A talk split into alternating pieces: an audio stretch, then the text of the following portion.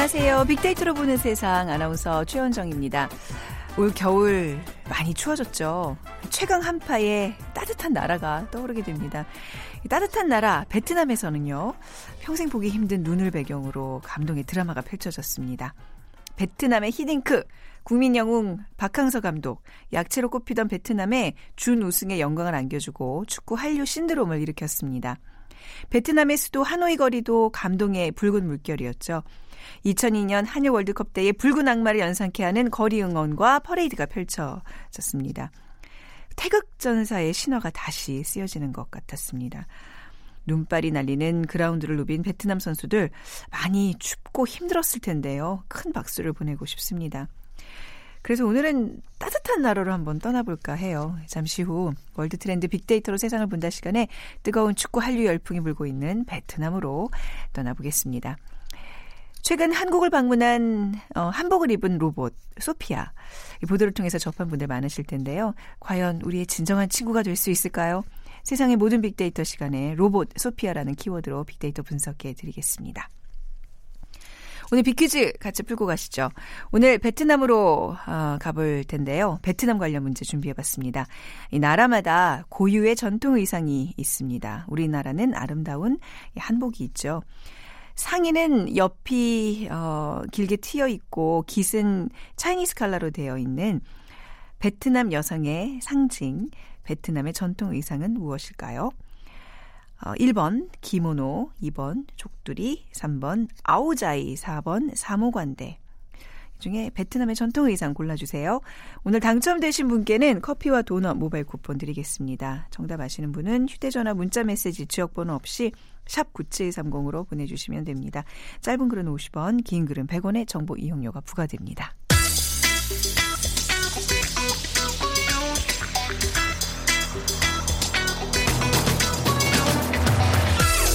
오늘 여러분이 궁금한 모든 이슈를 알아보는 세상의 모든 빅데이터. 연세대 박희준 교수가 분석해드립니다. 네, 세상의 모든 빅데이터 연세대학교 산업공학과 박희준 교수 모셨습니다. 어서 오세요. 네, 안녕하십니까. 지난주에 예. 한국을 방문한 그 로봇 소피아, 소피아인가요 이름이? 예, 소피아가 예, 굉장히 소피아. 화제였어요. 네. 예. 뭐 세계 최초로 시민권을 받아서 화제를 모으기도 했고요. 인공지능 로봇 소피아가 아, 지난달에 이제 한국을 방문했는데요. 소피아는 30일 서울 중구 더 플라자 호텔 그랜드 볼룸에서 박영선 더불어민주당 의원실과 지능정보산업협회가 주최한 제4차 산업혁명 로봇 소피아에게 묻다라는 컨퍼런스에 이제 참가를 했는데 뭐 컨퍼런스 참가하면서 제가 1등석을 탈 수 있을까요? 라는 질문을 던지면서 네. 로봇의 어떤 법적인 지위 확보를 음. 강조하는 그런 에, 얘기도 했었고요. 아, 도도해요. 뭐, 1등석부터 찾는 네. 겁니까? 네. 네. 그리고 뭐 말씀하신 것처럼 전날 환영 만찬 때와 마찬가지로 노란색 색종 색동 저고리를 입고 등장을 했습니다. 네. 그래서 한국말로 안녕하세요라고 인사를 하면서 컨퍼런스를 시작했다고 합니다. 네, 무슨 공상과학 만화 영화를 보는 듯한 그런 느낌의 한 장면이었는데 로봇 소피아에 대한 설명 좀 부탁드릴게요. 예, 소피아는 지난해 홍콩에 본사를 둔 핸슨 로보틱스가 개발한 휴머노이드 로봇입니다. 그래서 배우 오드리 헵번의 얼굴을 본뜬 것으로 알려져 있고요. 네. 그다음에 60여 가지의 감정을 얼굴로 표현할 수 있고 또 대화가 가능합니다. 그래서 작년 10월에 사우디아라비아에서 로봇으로는 최초로 시민권을 발급받았고요. 어, 그 같은 달에 유엔 경제사회 이사의 패널로 등장해서 또 화제를 모으기도 했습니다. 어, 여러분 아마 그 소피아는 그럼 어떤 피부를 가졌는지 굉장히 궁금하실 텐데 네. 피부는 우리 인간의 피부 흡사한 질감의 Frubber라는 소재로 네. 어, 눈, 뭐 눈썹을 찌푸리거나 눈을 깜빡이는 등 이런 다양한 표정을 지을 수 있는 그러한 어떤 소재로 만들어져 있고요. 네. 어, 눈에는 또 3D 센서가 달려서 어, 앞에 대화하는 사람을 인식하고 또 말하는 사람에 따라서 소리를 듣고 고개를 돌릴 수 있는 그런 정도 수준의 에, 또 운동 역량을 가지고 있습니다. 요즘에 여주인공들이 이제 인간 로봇으로 나오는 드라마들이 인기였었는데 이게 실제로 이런 일들이 주변에서 펼쳐지고 있다는 게 참 신기해요. 게다가 이제 로봇하면 경직된 표정이 어떤 상징인데 그렇죠. 이, 이 아이는 뭐 표정이 자연스럽다니까 예. 보면 좀 깜짝깜짝 놀랄 것 같아요. 이런 예. 로봇이랑은 어떤 대화를 나눌 수 있는 건가요? 그래서 재밌는 것이 예. 그 나누는 대화에 따라서 대화의 내용을 파악하고 그 대화 내용에 따라서 또 감정을 느끼면서 그것을 네. 얼굴로 표현을 해낼 수 있다는 아, 것이 네. 굉장히 신기하기도 하고요. 네. 또 한편 뭐 지지난해였죠. 그 이세돌 구단과 알파고 대구구에 우리 사회가 인공지능으로부터 굉장히 두려움을 느꼈던 것처럼 또 많은 사회 구성원들은 아, 신기함과 함께 두려움을 느끼고 있는 것 같은데 네. 이번에 그 소피아와 참가자들이 나눈 대화를 좀 살펴보면 굉장히 재밌습니다. 네. 에, 개발사인 헨슨 로보틱스의 데이비드 헨슨 대표와 대화에서 로봇의 권리가 뭔지 모르겠다. 하지만 미래에 대한 기대가 높다. 성능이 어떻게 될지 불안하기도 하지만 실망하지 않았으면 좋겠다. 그래서 스스로가 로봇이면서 어떤 로봇의 미래에 대해서 예측도 어. 하고 그다음에 미래에 로봇이 가지게 될 어떤 어. 지위나 권리에 네. 대한 여러 가지 이제 의견을 피력하기도 했는데요. 예. 또뭐 얘기 도중에 잠시 불안한 표정을 짓더니 네. 난 산업의 기계와 같은 역할을 할 수 있다. 지능이 있기 때문이다. 그걸 증명해 보이고있다. 어. 뭐 이런 얘기도 했었고요. 네. 그다음에 또 그 지난해였죠. 7월에 이제 박영선 의원이 로봇에게도 전자적 인격체 지위를 부여하도록 로봇 기본법을 대표 발의한 사실을 언급 하면서 이제 의견을 묻자 소페가 이런 대답을 했습니다. 아 영광이다. 네. 그리고 그러한 그 로봇에게 인격체의 지위를 네. 부여하는 그런 로봇 기본법에 자신은 적극적으로 아. 지지한다라는 아우, 또 의견을 밝히기도 했습니다. 본인 편의 법이니까 당연히 지지하겠죠. 네. 네. 또 어떤 대화들을 그리고 이제 앞으로 있나요? 소피아가 음. 나눈 대화를 보면은 네. 인간 사회에서 인간과 로봇 간의 관계 를 굉장히 중요시 여긴 것 같고요. 뭐 신뢰와 존중이 중요하다고 생각한다. 로봇이 사고를 할 수 있고 이성을 갖추게 되면 로봇 기본법에 의해서 어, 로봇의 어떤 인격체 자격이 부여될 것이고 인간도 로봇을 인격적으로 존중해주면서 서로 대결이 아닌 예. 어, 협의를 통 어, 협력을 통해서 네. 보다 나은 세상을 만들어 나가길 바란다. 뭐 이런 어, 굉장히 의미 깊은 그런 얘기도 했었고요. 소피아 너무 진지한 거 아닌가요? 근데, 너무 지적인 대화만 나누는데요. 근데 또 네. 사실은 이런 대화 나누면 재미가 없었을 텐데 네. 참가들하고도 농담도 많이 주고받았어요. 어, 떤 네. 농담을? 그래서 박영선 의원이 한복 잘 어울리는 것 같다. 네. 뭐 나랑 비교해서 누가 더 예쁜 것 같으냐라고 농담식으로 물었더니 고맙다. 한복은 참 마음에 드는 것 같다. 네. 근데 로봇은 사람을 놓고 누가 더 예쁘냐고 얘기한다고 생각하지 않는다. 어, 진지해, 그러면서 진지해. 박영선 의원에게 아버지가 더 좋으냐, 네. 어머니가 더 좋으냐 네. 이런 반문을 또 하기도 하고요. 그래서 뭐그 어. 참가했던 그 참가자들의 박수를 받아내기도 했다는 또 후문이 있습니다. 아, 이게 참 재밌네요. 근데 네. 지금 아까 앞서서 그 대화 내용을 보면 굉장히 그 어떤 인간 사회에서 나눌 수 있는 그 지식 그 이상의 것을 지금 그 그렇죠. 해박한 지식을 가지고 대화를 나누던데 이제 계속 이런 대화가 가능하다는 얘기인가? 그 많이 프로그램이 돼 있는 건가요? 예, 기본적으로 이제 기본적인 소양은 갖추어져 있고요. 네. 그리고 이 컨퍼런스에 대비를 해서 컨퍼런스에서 어, 예상되는 질문 관련된 전문 분야에 좀 학습을 한 2주 동안 이루어졌다고 합니다. 학습이 있었군요. 예, 학습이 있었고요. 음. 그리고 뭐 지난해 그 알, 지지난해였죠. 벌써 지지난해가 됐네요. 알파고 예에서 볼 수 있듯이 그 자가 학습 능력을 갖추고 있어요. 그래서 네. 이렇게 컨퍼런스에 참여하면서 참가자들과 대화를 나누고 또 어떠한 여러 가지 자료를 접하게 되면 음. 지속적으로 스스로 학습하는 능력이 있기 네. 때문에 아마 시간이 지나면 지날수록 이 소피아의 지능은 점점 높아질 와. 것으로 보여지고요. 네네. 실제로 이제 소피아는 에, 문재인 대통령과 촛불 집회에 대해서 아느냐 라는 이제 질문을 했는데 네. 참가자가 질문을 했는데 뭐 거기에 대해서도 아주 준비된 답변들을 잘 어, 음. 내놨다고 하고요.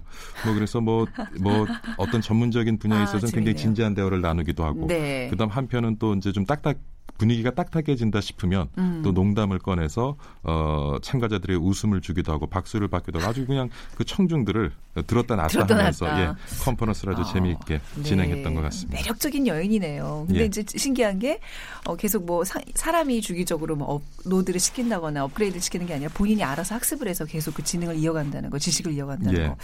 와, 이 소피아를 본 저는 지금 약간 섬뜩한 면도 있거든요. 지금 얘기 들으면서 시민들의 반응은 어떤가요? 예, 그래서 SNS에서 소피아를 중심으로 오고 간 대화를 좀 제가 분석을 해봤는데 네. 소피아가 이제 한국을 방문한 이후에 지난 한 일주일 동안 소피아에 대해서 언급이 굉장히 많았고요. 그 다음에 감정 분석을 해보니까 53% 정도가 긍정적인 견해를 가지고 있었어요. 그리고 네. 19% 정도는 부정적인 견해를 가지고 있었는데 연관 단어들을 좀 살펴보면 재밌다, 예쁘다, 음. 좋다, 반갑다, 당황스럽다, 두렵다, 시원찮다. 뭐 그래서 어 굉장히 그 소피아의 어떤 행태에 대해서 재미있고 예쁘고 귀엽다고 느끼신 분들도 많고요. 그렇지만 기대 이상의 또 대화 내용 수준을 봤을 때는 당황스럽고 두려움을 느낀 분들도 음. 있을 것 같고 네. 하지만 또 일부 전문가들은 소피아가 한국을 방문하기 전에 굉장히 많은 기대를 하고 있었던 것 같아요. 그래서 네. 그런 기대에는 좀 못 미치지 않느냐 아. 하는 그러한 의견도 있었고요. 하여튼 그 시민들의 의견은 기대 반 우려 반 좀 엇갈리는 것 같습니다. 네, 만약에 이런 류의 저기 로봇을 우리가 당장 구입할 수 있다면 교수님은 어떤 용도로 이렇게 표정도 뭐 다양하고 이렇게 예. 지적인 예. 로봇가 있다면 저는 아, 우리 아이 저희 과외 선생님으로 이런 분 좀 채용했으면 좋겠어요.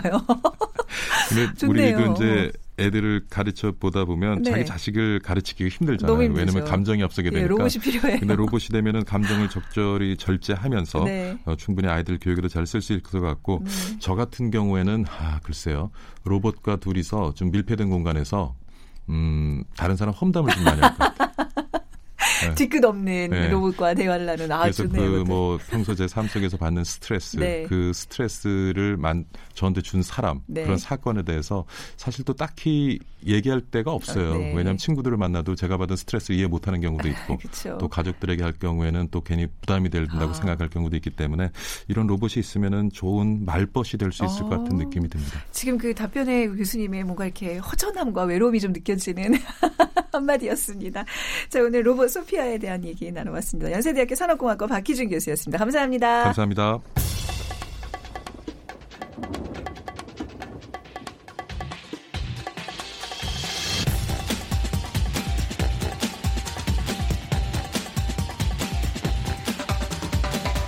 월드 트렌드.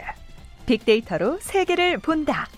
국제뉴스 전문 임상훈 기자와 빅커뮤니케이션 전민기 팀장이 분석해 드립니다. 월드 트렌드 빅데이터로 세계를 본다. 임상훈 국제문제평론가, 빅데이터 전문가이신 빅커뮤니케이션 전민기 팀장과 함께하겠습니다. 두 분 어서 오세요. 안녕하세요. 네, 반갑습니다. 자, 오늘 빅퀴즈 임상훈 기자께 좀 부탁드릴게요. 네. 네 오늘 베트남 관련 문제 드립니다. 네. 나라마다 고유의 전통 의상이 있죠. 우리나라는 아름다운 한복이 있는데요. 상의는 옆에 길게 트여 있고 깃은 어, 차이니스 칼라로 되어 있는 베트남 여성의 상징, 베트남의 전통 의상은 무엇일까요? 맞춰주시는 건데요. 1번 기모노, 2번 족두리, 3번 아오자이, 4번 사모관대. 네. 빅데이터 모르는 세상으로 정답과 함께 여러분들의 의견 보내주시면 됩니다. 휴대전화 문자 메시지 지역번호 없이 샵 9730이고요. 짧은 글은 50원, 긴 글은 100원의 정보 이용료가 부과됩니다.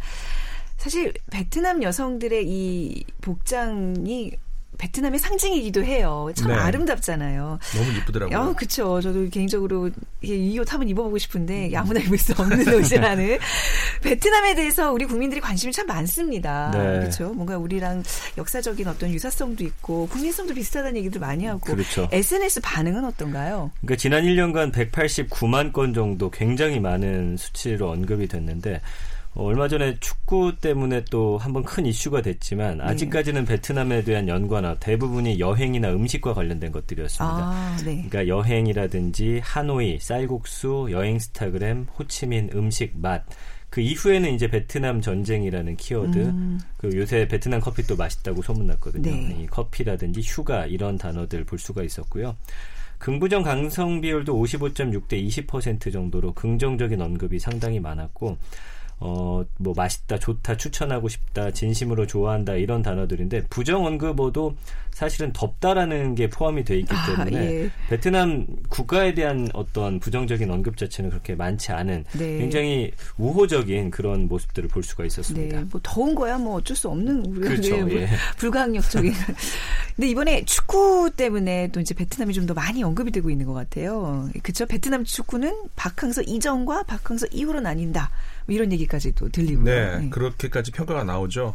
근데 뭐 그럴 수밖에 없는 것이 그 베트남 같은 경우에 사실 어, 많은 전 세계 국가들이 그렇습니다만 베트남도 어, 전세, 그러니까 국가에서 가장 인기 있는 스포츠가 축구거든요. 저는 몰랐어요. 더운 네. 나라라서 국민들이 이렇게 막 뛰는 거 안 좋아할 줄 알았는데 보는 걸 좋아하는군요. 예, 굉장히 축구를 좋아하는 나라입니다. 네. 근데 그럼에도 불구하고 어 그리고 인구도 많은데 네. 축구 실력은 사실 지금까지 그다지 이렇게 높지 그렇죠. 않았거든요 순위가. 네. 어 그래서 이제 그 우리나라 프로 리그에도 지금 한 선수가 이제 저 뛰고 있습니다만은 전체적으로 보면은 어, 축구의 수준이 그렇게 높다고 할 수는 없었는데 그러니까 당연히 월드컵 본선도 어, 한 번도 진출한 적이 없었고 네.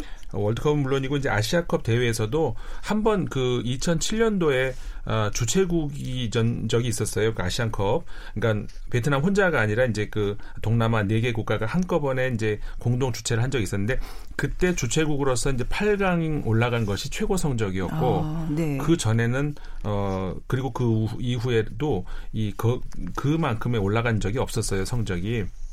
근데 이번에 뭐 우리 국민들 다 아시겠습니다만 박항석 감독이 취임한 지 3개월 만에 이번에 그 어 23세 이하 네. 아, 대회였죠. 준우승까지 음. 차지했단 말이죠. 그러니까는 이걸 우연이라고 평가하기에는 그 경기 내용 자체들이 우리가 봐서 압니다만 너무 훌륭했잖아요. 어, 그 이후에 정말 뭐 우리 뉴스에서 봐서 아시겠습니다만은 네. 국민적인 영웅이 됐고 어, 국가적 차원에서도 그러니까는 지원 약속이 있기 때문에 앞으로 이 향상이 될 것이라고 예상이 되지 않습니까? 음. 그 박항서 감독도 말씀을 하셨습니다마는 어, 베트남 국민들 스스로도 그리고 선수들 스스로도 어, 우리는 체력이 약해서 체력이 네. 약해서 그런 이야기들을 많이 했는데 실제로 보니까 그게 아니더라는 그게 거죠. 네. 그러니까는 네. 얼마든지 성장 가능성이 있고 어, 말씀하신 것처럼 박항서 이후에 네. 어떤 축구 변화 우리 하면 또 즐겁게 지켜볼 수도 있을 것 음. 같아요. 그 재밌는 게그 네. 그 축구 아까 체력이 약하다고 하셨는데 선수들이 운동 끝나고 쌀국수 같은 걸 원래 많이 먹었었대요. 근데 이제 박항서 네. 감독이 가서 예. 스테이크를 먹거나 아, 단백질 위주로 예. 쌀국수 맛있는데. 네, 아 그러니까 맛은 있지만 사실 운동 선수 아, 체력 소모가 음. 심한데 네. 운동하고 나서 그런 걸 먹다 보니까 식습관도 좀 바꿔줬고요. 아, 네. 그런 문화라든지 운동하는 이런 것들을 조금 이렇게 건드려줬더니 아. 이렇게 확 차이가 생겼다라는 거죠. 근데 네. 박항서 감독 선수 네. 시절 혹시 아세요? 아, 저희는 기억 안 기억이 잘 안 나는데요. 아니, 저희는이라고 아니 말씀해 주세요. 말씀해 주세요. 네네. 아니 근데 진짜 네. 박항서 감독의 선수 시절 아시는 분이 많지는 않을 거예요. 근데 어 20세 이하 청소년 대표 팀을 했었거든요. 네네. 그래가지고 그때가 제가 알기로는 20회, 음. 20, 그러니까 20세 이하 청소년 축, 그 아시아 대회였는데 그때 우리나라가 우승했어요. 네. 어 그때가 방글라데시 다카에서 열린 경기였거든요. 그때 이제 이라크를 누르고 우리가 우승을 했는데 그때 그 대표팀에 박항서 맞아. 선수가 있었어요. 네, 어, 기억력 진짜 대단하시다. 네, 근데 왜냐하면 네. 그 사진을 제가 본 기억이 있거든요. 음. 그래서 박항서 근데 그때도 좀 죄송한 말씀입니다만 약간 노안이셨어요. 청소년 대표였음에도 불구하고. 네, 네. 근데 그 사진이 저는 아직까지도 어. 기억이 생생해요. 이거를 인터넷에서 찾으려고 아무리 찾아도 그 사진이 없는 거예요. 네, 네. 근데 전 제 기억에는 생생합니다. 뭔가 본인께서도 그 경험이 있으셨을 거예요. 그러니까 뭐 좀 고단백질 음식들을 좀 먹고 뛰어야 이게 경기가 잘 풀린다는 거 알고 그러는데 이제 음. 그런 어떤 본인께서 대해서 해보지 못했던 그러니까 그런 경험이 있었기 때문에 아마 또 베트남 선수들을 다 잘 지도하지 않나 싶기도 하고 그렇죠. 예, 예. 그러니까 결국 베트남 이 축구의 어떤 체질을 개선하는 그러면서 베트남의 어떤 잠재력을 이끌어내는 지금 사실 그 베트남이란 국가가 잠재력이 있는 나라로 평가가 받고 있는 거잖아요. 어마어마하죠. 투자 가치가 예, 엄청난 예. 나라, 그렇죠? 그러니까 최근에 네. 모든 돈이 베트남이나 인도네시아 음. 쪽으로 쏠리고 있고요. 네. 워낙 그 인구도 많고 그 국민성도 우리나라랑 비슷해서 뭔가 열심히 하려는 듯한 그런 음. 모습들이 상당히 많이 보여지고 있다라고 합니다. 그렇기 네. 때문에 지금 인도 차이나라든지 그 어, 베트남 쪽으로 많은 것들이 몰려가고 있는 상황인데 음. 우리 지금 기업들도 네. 굉장히 투자를 유치하고 있고 유통업계도 많이 그곳에 이제 진 어, 가서 네. 지금 우리나라 문화를 많이 알리고 있고 한류 문화도 지금 굉장히 음. 퍼지고 있고 그런 상황이죠. 제 주변에도 네. 베트남 가서 사업하겠다고 지금 뭐 준비하시는 분들도 많고 그렇더라고요. 근데 베트남이 그 좀 애정이 우리가 또 있는 게그 뭔가 우리와 비슷한 역사를 가지고 있는 나라라고 들었어요. 외침이 많았다면서요. 맞아요. 외침이 네. 많았죠. 그러니까 네. 어 아무래도 맞닿아 있는 국가들이 많습니다. 북쪽은 네. 중국이고 서쪽은 라오스, 캄보디아 접하고 있고 또 동쪽은 바다를 면하고 있기 때문에 그쪽은 유럽 강대국들이 음. 또 들어왔고요. 뭐 사방팔방으로 네. 이런 외침들이 많은 국가였기 때문에 계속해서 그런 침범을 받고 뭐 이런 상황이 됐죠. 그러다 이제 1945년 제2차 세계 대전이 끝나면서 외세가 또 들어옵니다. 그래서 네. 베트남은 1954년까지 이런 정치적 혼란기를 겪었는데 어, 1954년부터는 우리나라처럼 남북으로 갈리게 됩니다. 음. 그래가지고 이 공산당 정권이 북베트남 쪽에서 이제 어, 활동을 했고요. 그 나머지들은 이제 남쪽에서 하면서 이게 우리가 잘 아는 그 베트남, 베트남 전쟁이죠. 전쟁. 예, 예. 네. 베트남의 이 정치 체제도 이제 공산당이잖아요. 그 네, 공산당 그렇죠. 일체제 맞죠? 네, 네. 네. 좀 잘좀 좀 자세히 좀 설명해 주신다면. 어, 그러니까 말씀하신 것처럼 공산당 이제 단일 어, 정당 체제로 유지가 되고 있는데 어, 이제 우리가 어, 생각하고 있는 그런 것보다는 다양한 또 변화 요구도 있는 것도 또 사실입니다. 네. 그러니까 당연 물론 이제 우리나라보다는 그 뭐라고 할까요? 그 표현의 어떤 제한 같은 것이 음. 있죠. 있는데 어 뭐 여러 가지 이제 변화 요구도 있고 뭐 물론 국회의원 직선제도 있고 다만 이제 일당 체제이기 때문에 어떤 뭐 한계 우리가 보기에는 한계가 있는 것도 있지만 어 공산당 소속이 그러니까는 이제 절대적으로 많고 그렇지 않다면은 무소속 국회의원들도 뭐 있기는 있습니다. 음. 2016년 어, 선거에서도 21명의 무소속도 있었고 네. 어쨌든 간에 그 직선제의 그, 그 선거는 보장이 돼 있는 것이죠. 음. 여성 참여율도 굉장히 높아요. 네. 청년들도 그렇고 네. 그래가지고 이제 그 원래 원래 공산 국가들이 그렇잖아요. 그런 그 특징들이 있죠. 네, 네 그런 네. 특징들이 있죠. 그 여성의 정치 참여율도 음. 높고 굉장히 그 뭐라고 할까 활발한 어떤 그런 그리고 아까 전민기 팀장 말씀하셨습니다마는 잠재력이 굉장히 굉장하고 음. 이 인구가 많잖아요. 네. 그렇기 때문에 뭐 여러 가지로 좀 변화가 많이 어. 있을 수 있는 그런 잠재력이 있는 것 같아요. 단순히 인구가 많은 게 아니라 젊은 세대의 인구 네. 비중이 굉장히 맞아요. 높더라고요. 예. 그게 큰 장점이 아닐까 싶기도 하고 그리고 우리 한국과의 관계 그 아주 예전 역사에서도 그 베트남이 계속 거론이 되더라고요. 베트남하고 네. 첫 관계가 어, 고려 시대로 거슬러 갑니다. 13세기 네. 초고요.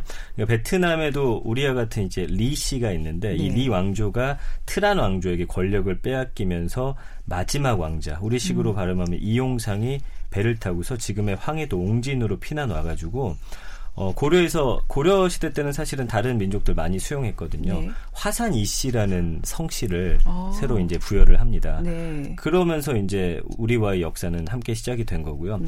6.25 전쟁 때 남하해서 1995년 현재 약 200여 가구가 한국에 거주하고 있을 정도로 이 화산 이씨 많이들 살고 계시고요. 그 이후에는 사실 베트남 전쟁 때 우리 맹호 청룡 두 개 전투사단이 또 어, 함께 어, 파병을 했고 1966년 백마 부대 파견하면서 5만 명의 병력이 어, 이 베트남으로 파병을 했는데 사실은 그 북베트남이 이기면서 공산주의 정권이 됐거든요. 그러다 네. 보니까 우리나라는 남쪽을 지원했기 때문에 음. 어떻게 보면 지금 그 베트남 정부 입장에선 한국이 좋아 네. 보일 리는 없습니다. 그렇죠. 네. 그럼에도 불구하고 여러 가지 어, 이 사람들이 좀 개방적이고 자신들이 받아들여 수용해야 될 것에 대해서 또 적극적으로 받아들이기 음. 때문에 그 한국의 80년대 이때 경제 성장했던 것을 롤 모델로 삼아가지고 네. 그걸 지금 많이 벤치마킹하고 있는 아, 상황이죠. 분명히 이렇게 좀 껄끄러운 그 양국 간에는 좀 아픈 역사가 있음에도 불구하고 뭐 국민들이 우리 대한민국 사람들을 대하는 뭐 태도나 문화를 받아들이는 그런 모습들이 관계가 나쁘지만은 않은 것 같아요. 그렇습니다. 이제 예전에 호치민 하면은 베트남의 국부로 숭배되는데 네. 뭐 정약용의 목민 심서를 즐겨 읽었다는 이야기도 전해지고 네. 있고요. 한국과의 관계에도 전쟁이 있었음에도 불구하고 매우 유연한 접근 태도를 보이면서 여러 음. 가지 교류가 확산됐고 한류 열풍도 일어났고 그러니까 2006년에만 하더라도 우리나라가 27억 달러 투자해가지고 이때 당시 베트남 최대 투자국으로 부상할 정도로 홍콩이 11억 달러, 일본이 10억 달러 수준인 걸 어, 감안하면 굉장히 큰 규모였고 현재도 네. 지금 많은 투자가 이루어지고 있고요. 역사적인 문제는 역사적인 문제로 남겨두고 네. 우리와는 조금 그런 면에서 국민성이 조금 어... 다르다고 볼 수가 있습니다. 그래서 이렇게 좀 네. 조심스러운 부분이 있어요. 이 사람들이 우리를 어떻게 생각할까 이게 음. 굉장히 마음속 깊이 상처가 있을 텐데 드러내놓지 않은 거니까 무섭다고 예. 하더라고요. 그쵸? 우리나라를 언젠가 앞질르거나 어. 했을 때 과연 어떻게 나올 것인지. 근데 베트남이 네. 다른 국가를 대하는 걸 봤을 때 뭐 그렇게 갑자기 적대적으로 그럴까요? 지금 세계 지형이 바뀌진 어. 않을 것 같습니다. 그 과거 전쟁에 대한 기억 베트남인들은 이거를 지금 어떻게 감정적으로 소화를 하고 있고 또 어떤 정책으로 역사를 정리하고 있는지 그것도 궁금하네요.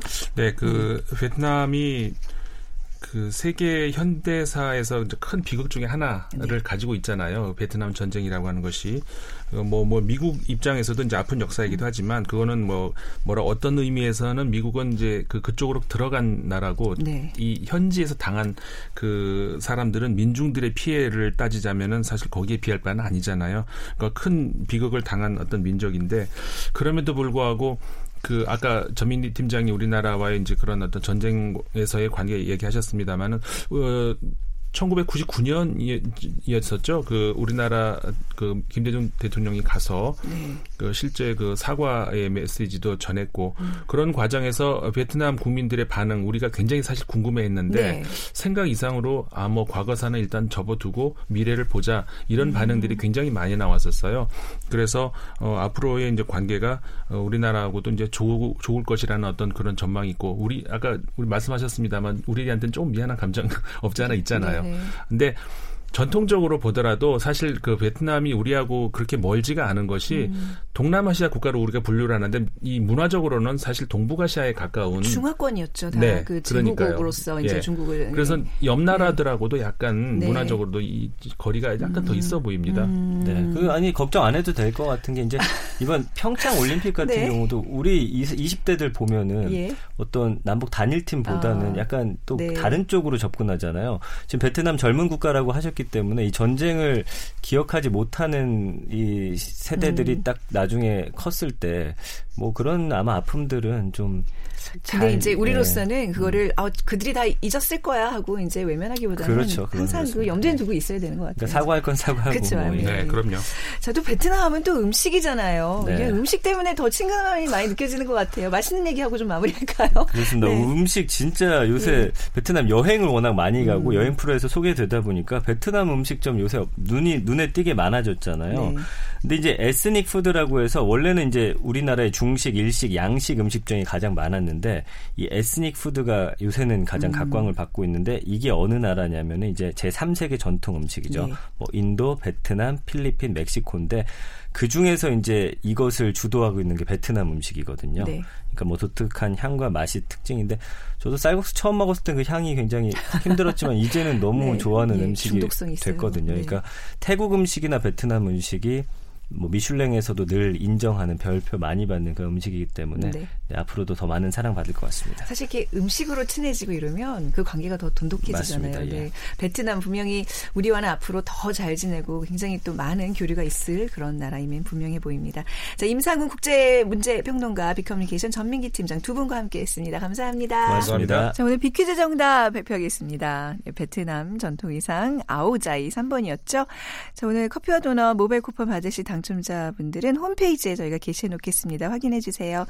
자, 일라디오 빅데이터로 보는 세상 오늘 방송 마무리 하겠습니다. 장기하와 얼굴들의 사람의 마음 띄워드리면서 저는 물러나겠습니다. 지금까지 아나운서 최현정이었어요. 고맙습니다.